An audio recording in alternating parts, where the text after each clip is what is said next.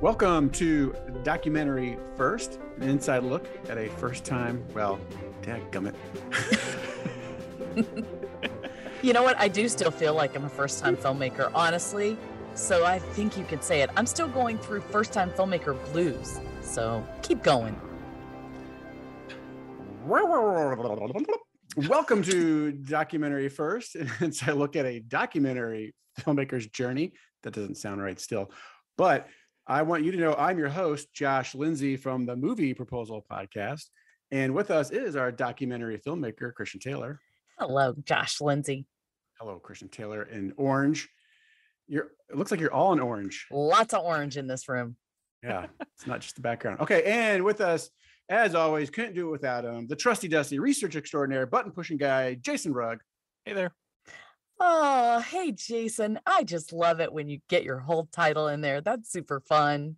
That's not even the whole title. Like, I mean, Simon Roll, animator, like Yeah, you on, guys, if know. you're not following Jason Rugg on Twitter, you should because he is funny and he also has a great Instagram page. Uh, you should be following him on Instagram as well with all of his new little animations. Speaking of which, Jason, tell us what's going on in your life. Uh yeah, so um we've actually backed off doing daily animations for a little while. Um we kind of needed to kind of refill the hopper of of things we've written and um also we just have decided to kind of reorient towards um potentially seeing if we could reformat the stuff we've made for Instagram into like an animated TV show type thing. Um and so we're going to we're we're in the process of figuring that out now and um yeah we're, we're seeing where that'll lead us. Um i don't really have any much much more news beyond that um but right now we release one sketch every saturday. Um we're looking to ramp back up into that and i'll have a link to the instagram in the description so you can just find it that way. Yeah, and tell uh, people how they can find you on Twitter. uh yeah so my twitter if you just look up jason rugg i'm like the first one that comes up unfortunately some guy named jason rugg took at jason rugg uh, very early on when like when twitter was created and then never used it and so it like bots are on it tweeting random things about life insurance or you know various things and uh That's me. It's not a robot. yeah. but but haven't have legitimately i don't think even the bots have used it since like 2013 or something Can Crazy. you can you offer to like buy that like a URL or something? so i've tried reaching out to them and they don't reply so i don't know if they just don't even The bots aren't interested in your so-called money. well so insta or not instagram uh, twitter was going to do this thing for a while where they were going to take old dead handles and if they'd been inactive for like five years make them public again and a bunch of people were like no my my friend you know he actually died and his twitter feed is one of the last things that we still have of him and so and so Mm. they were like no we're not going to do that we're going to have to figure out something else and it's like yeah this clearly isn't a, a real person it's clearly just oh, that's a weird- drag. Well, I think it's at Tragic. Jace Ruggy, right? Yeah, but if you just look up Jason Rugg with two G's, uh, I pop up too because the other Okay. one's just so inactive they don't even like recommend it to anyone. Okay, and then your Instagram is J A X and C H A W N. Which that's part of what we're working on. We're gonna rename it because it's uh it's so hard to pronounce and actually search because it sounds like Jackson, and then Uh, Chon isn't a word, so you think it's Jackson Chon, and it's it's Jax and Chon, but that's so hard to. So we're we're figuring It's out. new kind of like docu deja vu docu. No, no, no, no. You couldn't even do it. Docu vu deja vu. Yep. What a stupid title. You, We- you we- proved your own point. Thank you. Oh goodness. All right, Josh Lindsay, what's happening in your life? Uh, well, in terms of stuff related to this, we just had Kaitlyn Schiess from the Holy Post podcast on to discuss Turning Red, the latest Pixar animated film, and that was a lot of fun. And then our next one coming out is actually the Mark Wahlberg Father Stu passion project of his, which is in theaters right now. So, but it is, you know, springtime, getting close to summer. In a week, we're having another Marvel film come out. So there are more blockbuster type stuff coming up. And that's when we get most of our listeners are for the the fun, blockbustery kind of type stuff. So we're entering into that season. So I'm looking forward to that. Awesome. Awesome. As, as a preview for people, we don't normally talk about our something blues from the movie proposal early. Like we usually surprise each other. So Josh, you'll have to not tell Sky this. I'll, I'll act surprised. My next uh, something blue is going to be a blue mind, and it's everything everywhere all at once. I went and saw it. Oh, you liked it, huh? Insane. Yeah, I can't wait to see that also. you gotta see. It's like there, there's moments in that movie where it cuts to like a rock on a cliff for like several minutes and it's hilarious it's a rock on a cliff and wind blowing and you're just going yes this is amazing it's like Wow. i can't even begin to describe how this movie makes sense but it makes sense totally as you watch it it's uh it's really complicated but really fun What a funny title, too. It looks great. it's it's incredible you, you gotta go see it All right. Okay. Okay. Well, Christian, um, we have a lot to get caught up on. Uh, do you want to start with distribution? You, you need to. We we- we Yes. up our This limited is the series. week. This is the week. We wrapped up our limited series this week. This is the week we out these terrible distributors, which you should never work with. Uh, and the name is what were the initials, boys? FFS. That's it. The name is Factory Film Studio in Toronto, Ontario, Canada. Mm, So do not, whatever you do, work with them. So there you have it. Uh, you have heard about my experience with them uh, over the last three episodes. You've um, also uh, heard, I think, in general, some distribution things I learned. Um, so now we're turning a new chapter. Um, I, I do have a question. Yeah. Uh, are you doing anything in terms of review, like you know, posting a negative review or letting? I mean, I mean, obviously you have a podcast and you're letting people know this, but um, are you doing anything proactively to let people know you had a bad experience? Interesting question. And I have an interesting answer. I went to the Dubuque Film Festival in Dubuque, Iowa this week, just got back on Sunday. And there I met a couple of Canadians, ironically enough. One of them was uh, a filmmaker slash writer, and he did encourage me to write a better business review uh, because they have a better business bureau in Canada. And I had somebody else had mentioned that to me, and I was like, "Oh, that's stupid. Nobody's going to look that up." And he's like, "That's the very least you can do. Go and do that." So, yes, I'm going to do that, and I am going to once this is released, I am going to say something on Twitter and my social media platforms. But at the end of the day, you know, I really don't. I think it's a drop in the bucket. I think me going to film festivals or, you know, just talking about it in general is going to do more good than you know any of those things. I, I, I think that's true. However, uh, if I was a filmmaker and crossed paths with you or followed you or something, and I never knew that you had a bad experience, and then I ended up coincidentally using the same company, and but it could have been prevented because you put a bad review on there because I was looking for reviews and no one bothered to put a bad review. I, I I would be frustrated. You know, I, Yeah. I think I think I would want to to see that. You know, so. Well, that's good advice. And I do think uh, one takeaway from this is you ought to look up on the Better Business Bureau or in any way you can any report about any distributor. So, um, good question, Josh. yeah and, and and obviously it's kind of like a restaurant you know like i i'm really mad at panera right now it, just, it just keeps screwing up my order and it's just so frustrating just to Oh, like but How- that doesn't how mean they're a complicated bad is your order? what's that how complicated is your order you, we don't have time to explain so that you go oh i see what they did yeah and then you're then it's not even that interesting just trust me when i tell you like you're making me hungry for Panera. I guess that's what I'm doing for lunch. see, yeah, I'm sure I'll go back. but it was just so just because of that there's a bad review doesn't mean they're a horrible company. But I I do think there needs to be a conversation out there. You know, there's people will make up their own minds. You know, and if there's good reviews for this company, then they should post that too. But um, anyhow, moving Yeah. on. So So uh, the other news is, you know, they still haven't responded to our termination letter agreement. They haven't sent us any money. Um, I have been after my lawyer to write a follow up email, basically saying we are considering taking our, you know, audit. You might well just better go ahead and pay us because you'll have to pay that fee too. I don't anticipate that to get a reply either, but at least it's something we can do. So Okay. um, hopefully that will happen In other news, hmm in distribution. And then I want to talk about this past weekend and a couple of other things. But I just got off the phone with Joe Amodei of Virgil Films, and I Mm. am happy to announce uh, that we have struck a verbal agreement at this moment for him to distribute the film. Um, and he's going to be sending me his contract to review, which I will. Um, I have actually checked him out with a whole bunch of different people. Everybody I've checked out has had positive things to say about Virgil Films. And these now are filmmakers that I've met in person. Um, I have, um, you know, talked with them. They've been happy with their distribution process. So that's exciting. I have been working with them for almost a year now. So now I have my own personal experience with them. Um, one of the things I love about them the most is how transparent they are and responsive they are, honest and upfront.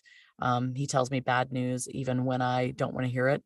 The bad news this week was um, that he cannot take my film to the Cannes Film Market because the copyright was in 2021 and the Cannes Film Market uh, doesn't want to see a film if it was done before December 2021. So that's sad and disappointing.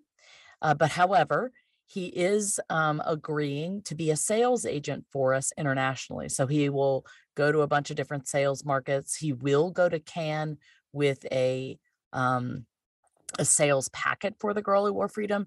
He's not able to screen it there but he is able to try and sell it there to other distributors uh, but really in that capacity he's acting as a sale agent sales agent and then will connect me with other distributors. He's promised me that he knows these um, international distributors personally and that they don't do crazy stuff and they do do what they say uh, so that's exciting um, what we did learn is they won't start the process of intaking the film and putting it up until after they get back from Cannes, which will be in June. And it does take several months. So it probably won't be able to be viewable on different pa- platforms until uh, at least August.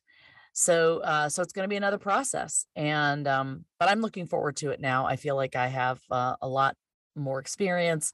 I'm doing uh, this with a, a trusted partner, uh, so I'm happy about that. In the meantime, I have more exciting news. Ooh. In the meantime, thanks to my crack team, and I may have said this last week, I don't remember, but we are now on our website selling DVDs and streaming streaming services. So we put up the English version last week. Today we are launching the French version and we will launch the dual language version shortly after that. So that means um, you know, our film, you know, you can go to our website, click on the stream now button, and you can choose. Do you want to watch the French version, the dual language version, or the English version? So I'm super excited about that. We've already had DVDs, DVDs that have sold and streaming links that have sold. Um, and I should be getting a deposit of some funds for about four four streaming, you know, things that have been sold uh, this weekend. So That's that's a, that's a start and that's exciting um so so yeah i'm feeling a little bit encouraged about this distribution situation Oh, good. Yes, you should. So, what, what's your time frame in terms of reviewing and the back and forth before signing? Do you think? good question um what what he's going to do is send me their their traditional contract and then i can strike through or revise anything on there.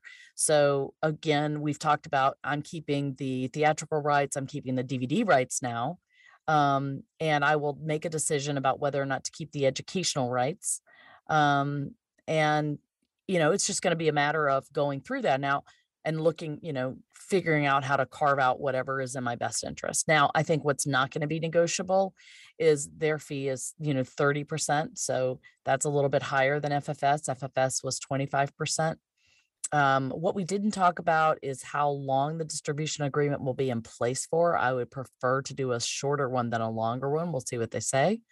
Um, and there will be of course distribution fees which i think are going to be higher than virgil films. Virgil's was about 1500 but they only placed it in four places.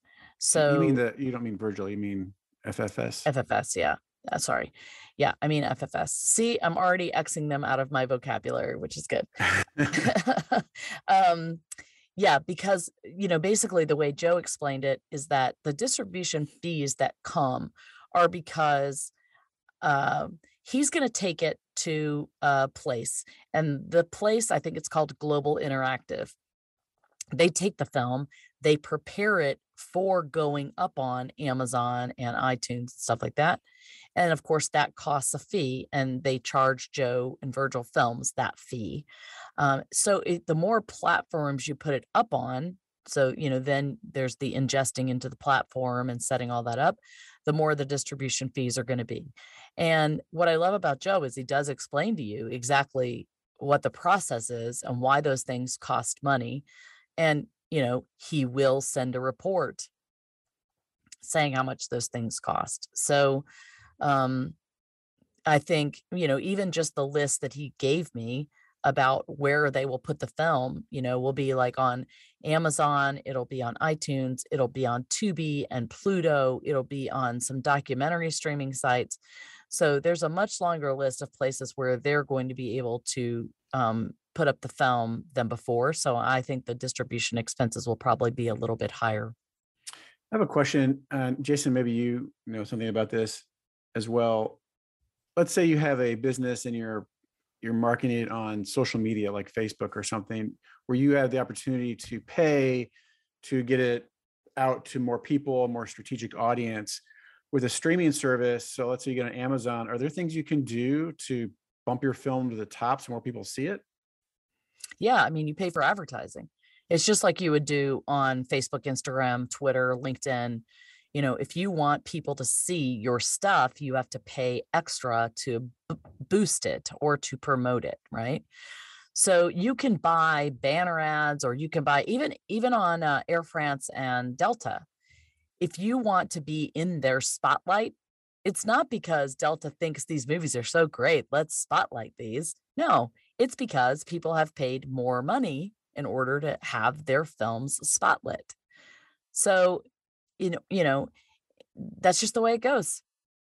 People that are willing to pay for marketing and advertising are going to get your eyeballs as opposed to those who don't have it or don't want to spend it. Okay. And is there any plan to do that with this film? Um, I think that's something that Joe and I are going to need to talk about. Um, you know how that marketing is going to be done i do think that if they do do marketing uh, there was a, a phrase in our contract with ffs where we agreed to only pay third party marketing costs i think that's what it was um, or else we wouldn't pay for third market third party marketing costs i don't know um, but there are there are marketing and advertising fees that we would have to pay for sure so I don't know. I'll have to look at the contract and see. But if they don't do the marketing, nobody's going to find your film. So you at least, and then there are a lot of distribution companies. So I talked about Gravitas before in a previous episode where they're like, yeah, we'll take your film for 15 years and you got to do all the marketing. Right. So you're like, well, that's a great deal. Woohoo. Right, right, right. Um, so, you know, you, I just think I am already doing marketing that is going to happen Nash, you know, um, for me because I do want to do these screenings because I think um, it's people are asking for them. It's important to do them, and I like doing them. And then when I'm there, it does market the film for people to buy DVDs or the streaming link. So, uh, but I'm going to want them to do some marketing as well if they're going to put it on Amazon or iTunes for people to find it. So we'll see. All right to be determined. All right. Mhm. So, um, all right. So we're, we're ta- we talked about uh, Virgil Films. We've updated you on FSS, FFS. Uh, what you Cannes Film Market? Okay, you just got back from a film festival, yes? Yes, I did.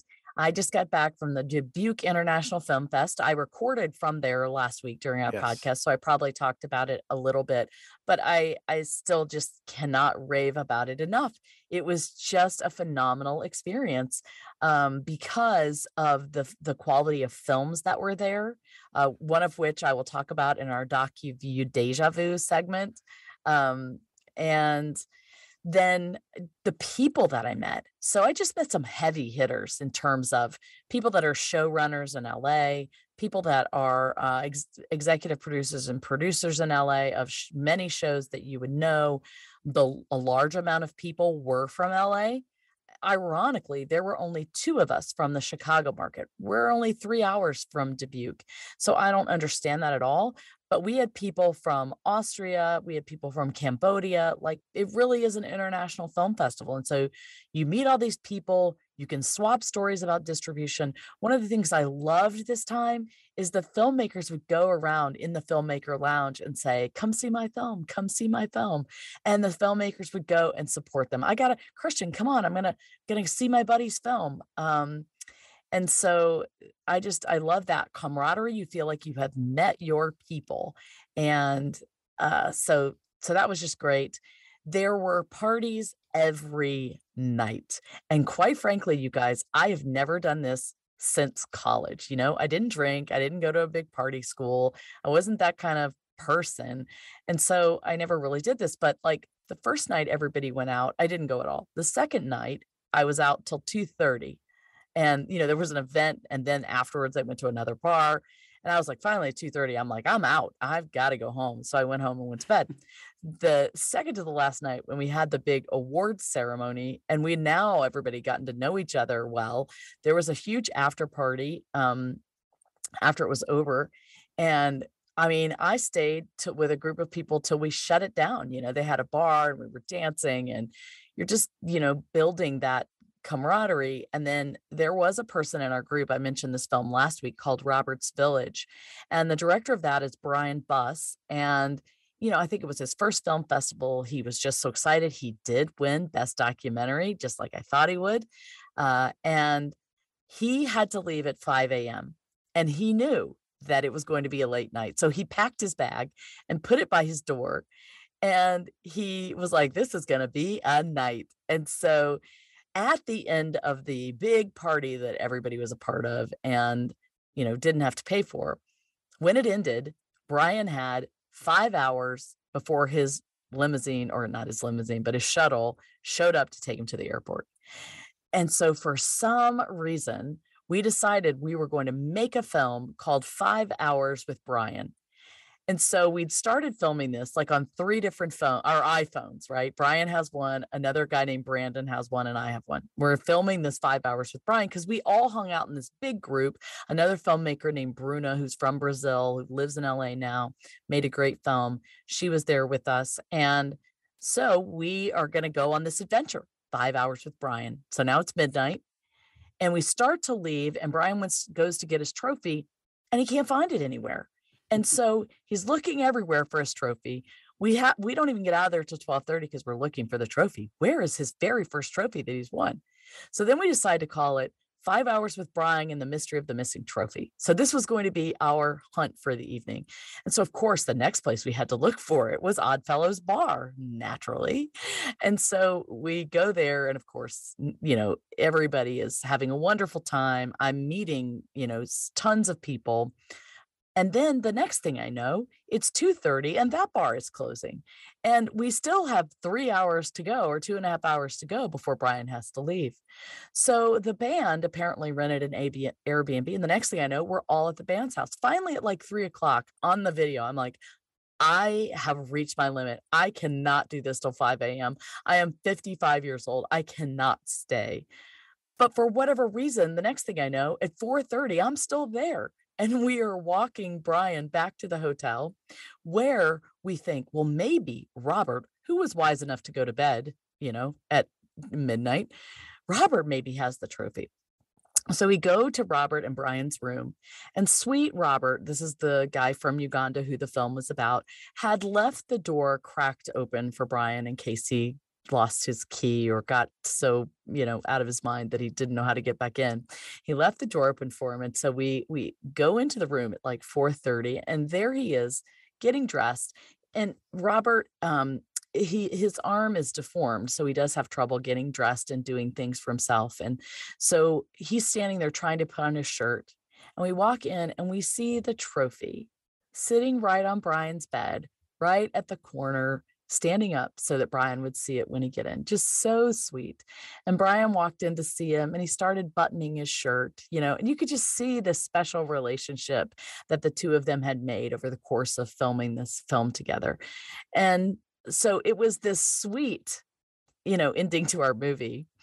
Um, and then I needed to take Brian back to his hotel. I did. It's like 4:45. I get back to my hotel where Brian and Robert are staying, and they're in the lobby. So of course, I keep filming and we're filming till he leaves at 5 a.m. And I get to my room and I'm like, oh my gosh, I just stayed up till 5 a.m. What is happening to me? Um, but we, I don't even want to go back and look at the footage, but we made, and I was totally sober the entire time. You know, it wasn't like there was anything untoward happening. Um, but we just had such a great time and it was, you know, we made such I don't know, great memories and contacts. And yes, I have a whole Rolodex of contacts um, in LA that I will follow up on. And I talked to a woman about distributing our film on DVD in retail stores. And so that was very exciting. Uh, because I may only make you know five to eight dollars a DVD, but that's more than I would be making if I didn't sell it. Uh, and I don't have to do huge, large quantities. I can send them 100 or 200 at a time. Uh, so that was exciting. Um, yeah. So, all in all, it was a great film festival. I was super happy I did it.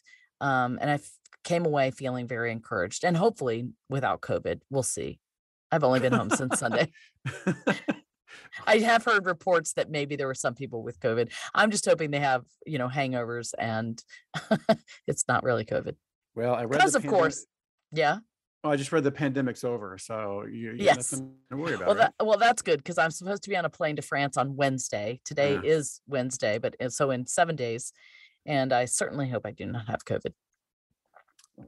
you know those late night stuff i know those are important you know whether it's in you know and not just late night but just like you know the hanging out camaraderie you know whatever it is and and uh and i love people but you know up to a point and so staying up till five in the morning like to me uh like i mean even in college i i remember i was a, i was an ra and they'd have these retreats and it would be at midnight i'm like i guys I gotta go to bed. And they, and they, they were, they're going to the wee hours. And, and I knew I was, they were just to have stronger friendships and relationships than I, but I couldn't like, it just seemed, well, I'm not to be with you mentally anyway, if I wake, stay up till three in the morning. So it's going to make me sick and uh, I'm out. So th- these types of things, I don't know how you, Well, I, I didn't, I really did not have confidence that I could do it. And I was very worried the next day.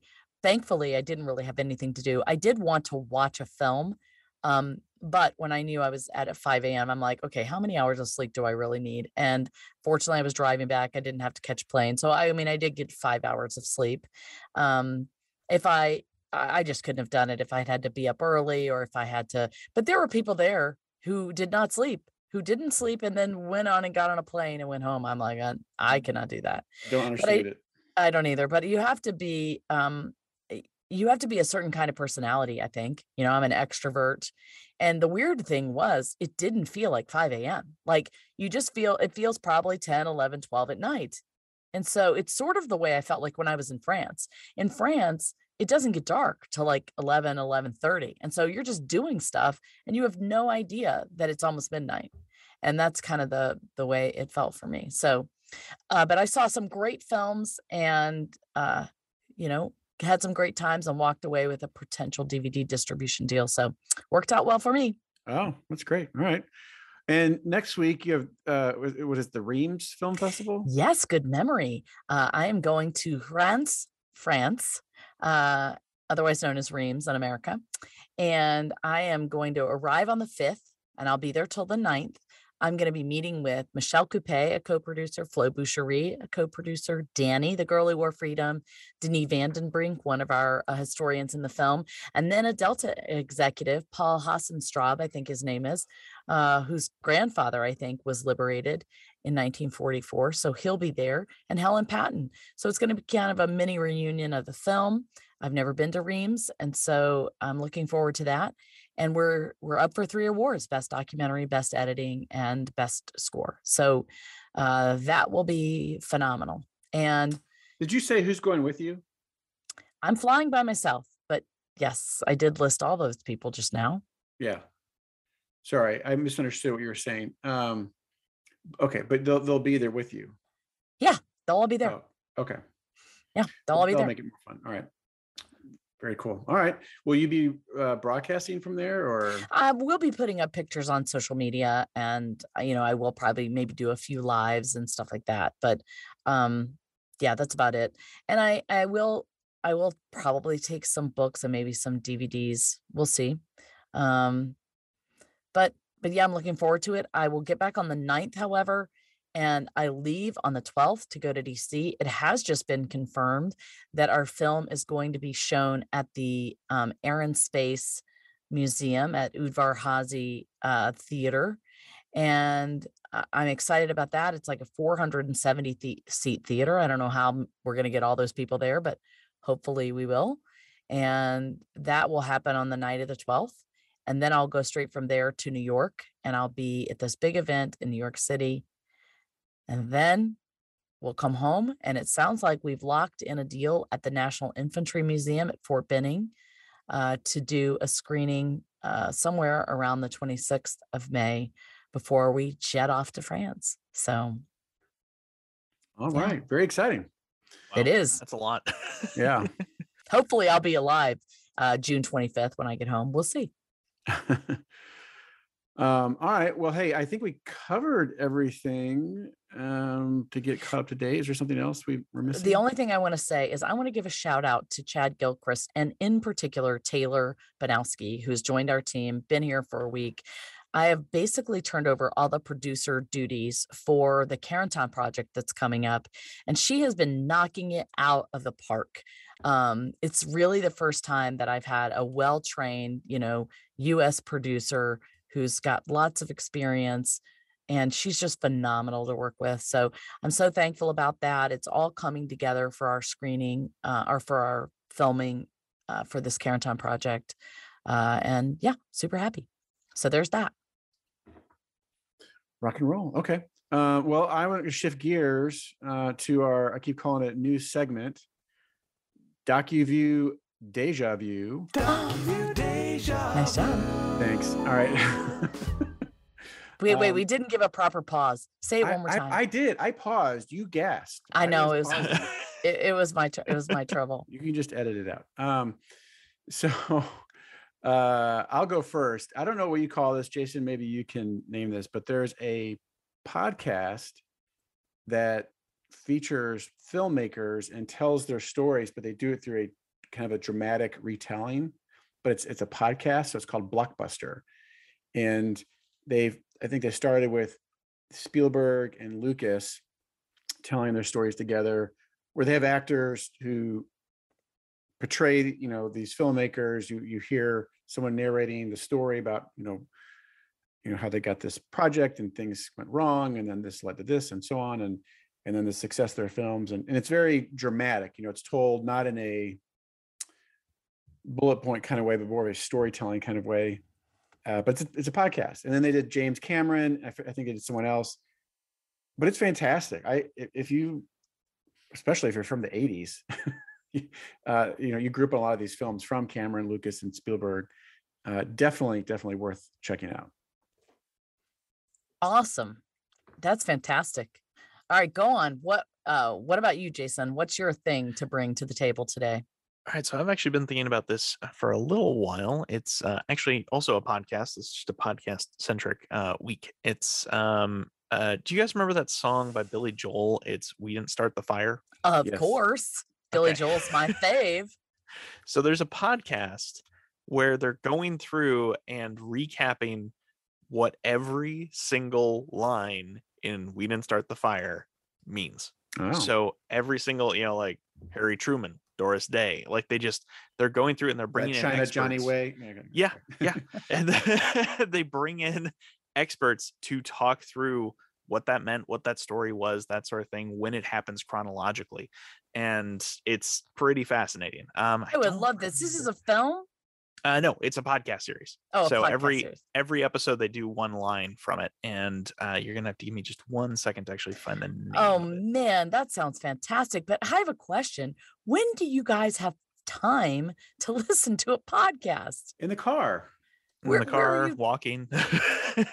Yeah, both of you drive and walk a lot. I have I've just been sitting in my, you know, studio. I don't really do either of I those. don't I don't do good with podcasts, just yeah, being at home. Uh I like listening and my office is only seven minutes, but I'm still listening for seven minutes, you know, podcasts or whatnot. But It- a it- Christian who travels all the time has no time to listen to podcasts.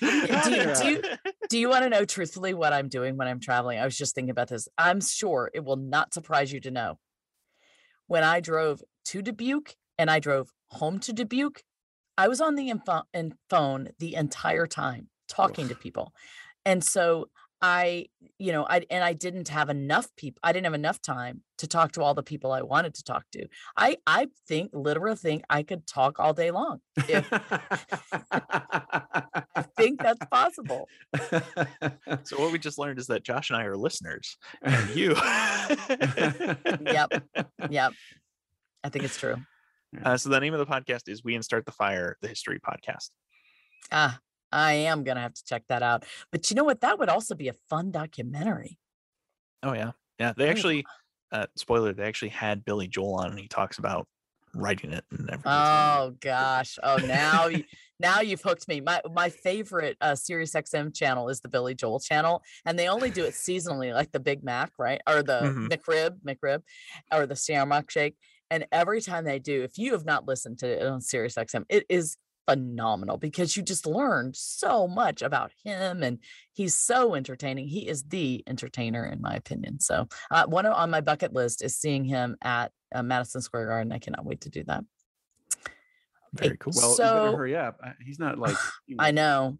Trust anymore. me. I know. I've tried to tell my husband we I've given him three dates this year and he's like, "No, we can't do any of those." I'm like, "We cannot wait."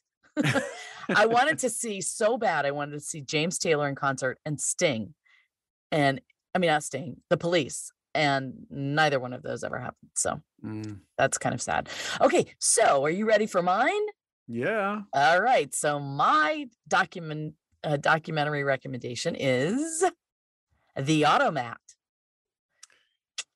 Have you ever Heard of the Uh, Automat? Sounds familiar. Keep going. Do you even know what an automat is? No. I had no idea what an automat was either. And I went because Mel Brooks was in it and I heard it was funny. And I'm like, oh my gosh, I love Mel Brooks. I'm in. So, The Automat, uh, this is a film um, by Lisa Hurwitz and written by Michael Levine or Levine. I don't know how you say his name. Um, Mel Brooks is in it. Uh, Ruth Bader Ginsburg is in it. Elliott Gould is in it. Um, Carl Reiner is in it. Colin Powell is in it. Uh, you know, it's just, it's got some heavy hitters there and it is, um, you know, it's, it's surprisingly great. And it talks about uh, sort of in the uh, turn of the century when uh, people w- wanted, you know, cheap food fast. These two guys, their names began with H and H, and I can't remember their actual names, but their Horn company was called. Hardart. Yes. How did you know? It- I, I, I've got it pulled up. Oh, Horn and Hardart. Yes. So Horn and Hardart created the automat.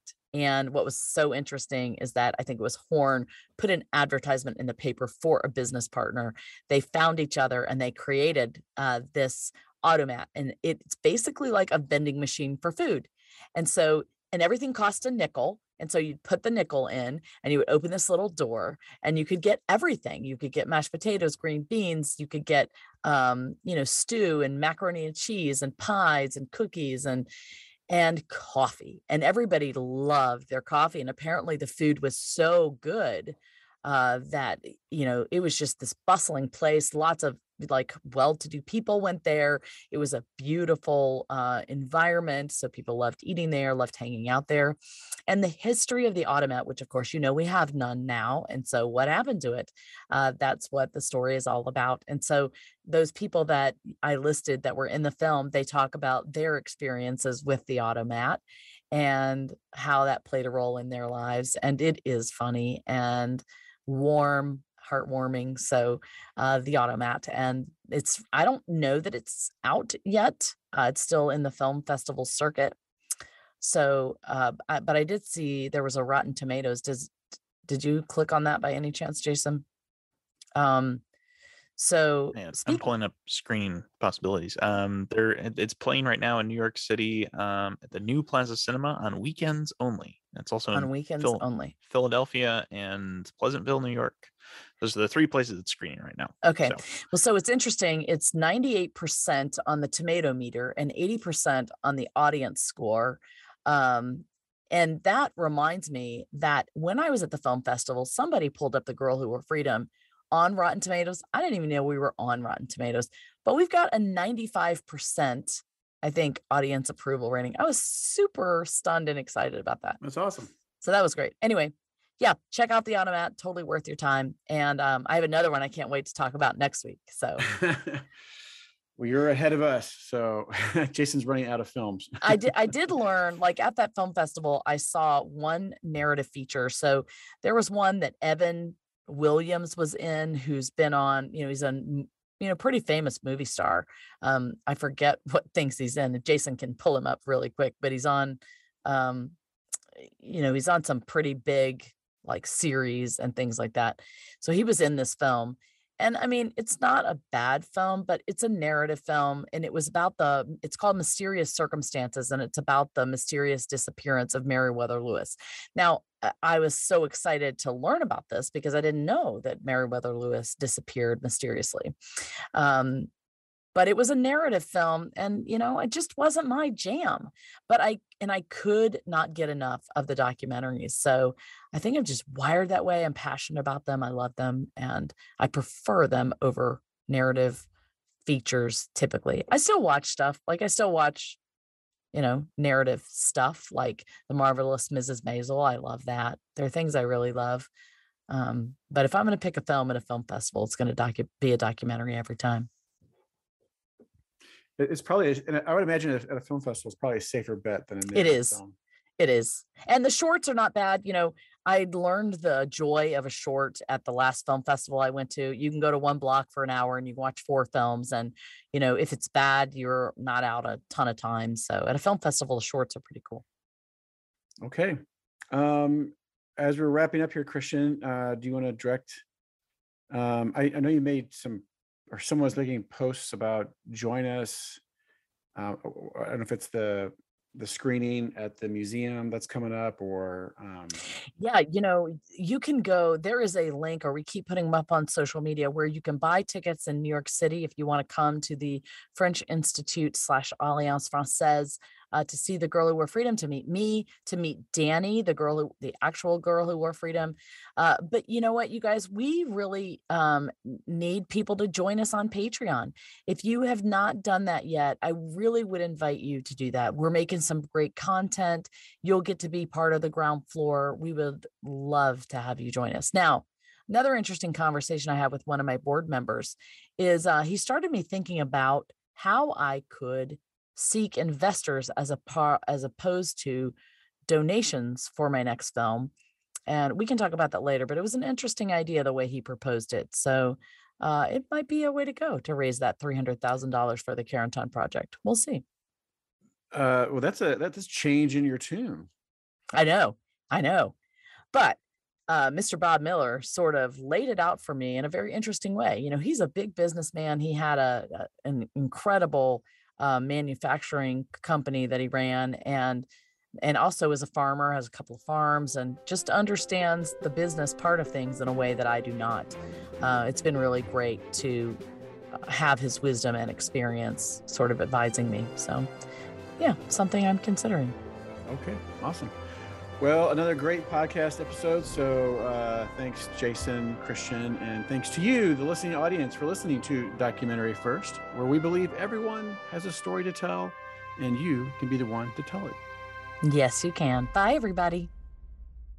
Thank you for listening to Documentary First. We really appreciate your partnership with us. We can't do any of this without you. So thank you for listening, donating, and following along on our journey. We are supported by generous donations from people just like you. To make a donation, visit thegirlwhoworefreedom.com or support us on Patreon at patreon.com slash documentary first. To learn more about our other works in progress, visit documentaryfirst.com or follow Documentary First on Facebook, Instagram, Twitter, and LinkedIn. This podcast was produced by Documentary First, edited and mixed by Jason Hoban, with music by Jeff Kurtenacker.